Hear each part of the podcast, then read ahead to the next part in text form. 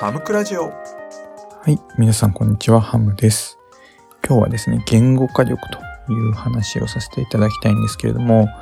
皆さん言語化力自分自身であると言い切れますかね？僕はですね、ないですね。僕は本当言語化力って本当欲しいなーって思っていることの一つですね。これはですね、あの Go っていう会社の三浦さんっていうですね、社長さんが言語化力っていう本を書かれてて、まあ、だいぶ前に読んだんですけれどもですね、なんか仕事はですね、そもそも自分の言語化されていないような思いとか概念とかっていうのを言語化して、そして人に伝えたり、まあ紙に落としたりだとか、形作っていくことだということで、仕事がそもそも言語化力だと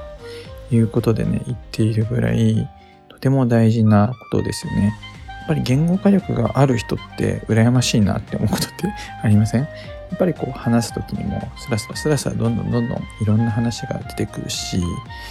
っぱりこう人にですね、こう伝える時も分かりやすく伝えることができる。またこう物語、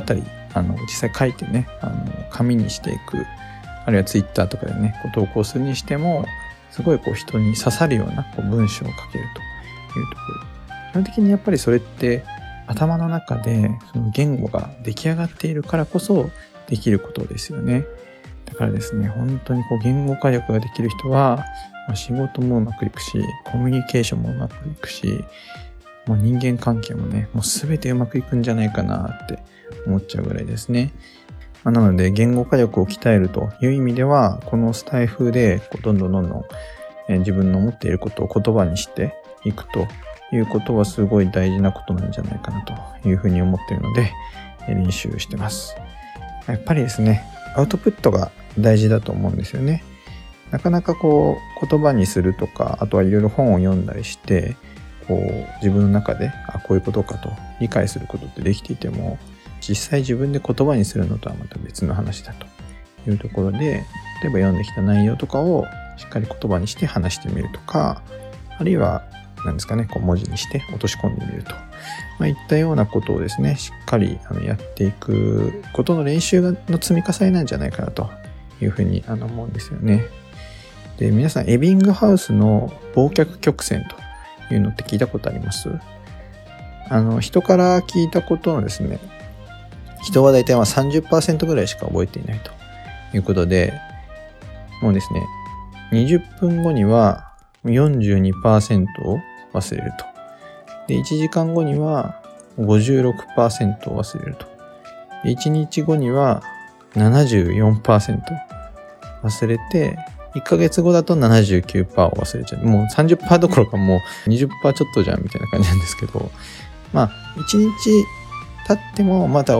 覚えてることっていうのは逆に言うと1ヶ月後も結構覚えてんだなっていう感じですけども、まあ、要はみんな人の話聞いてないっていうことなんですよね。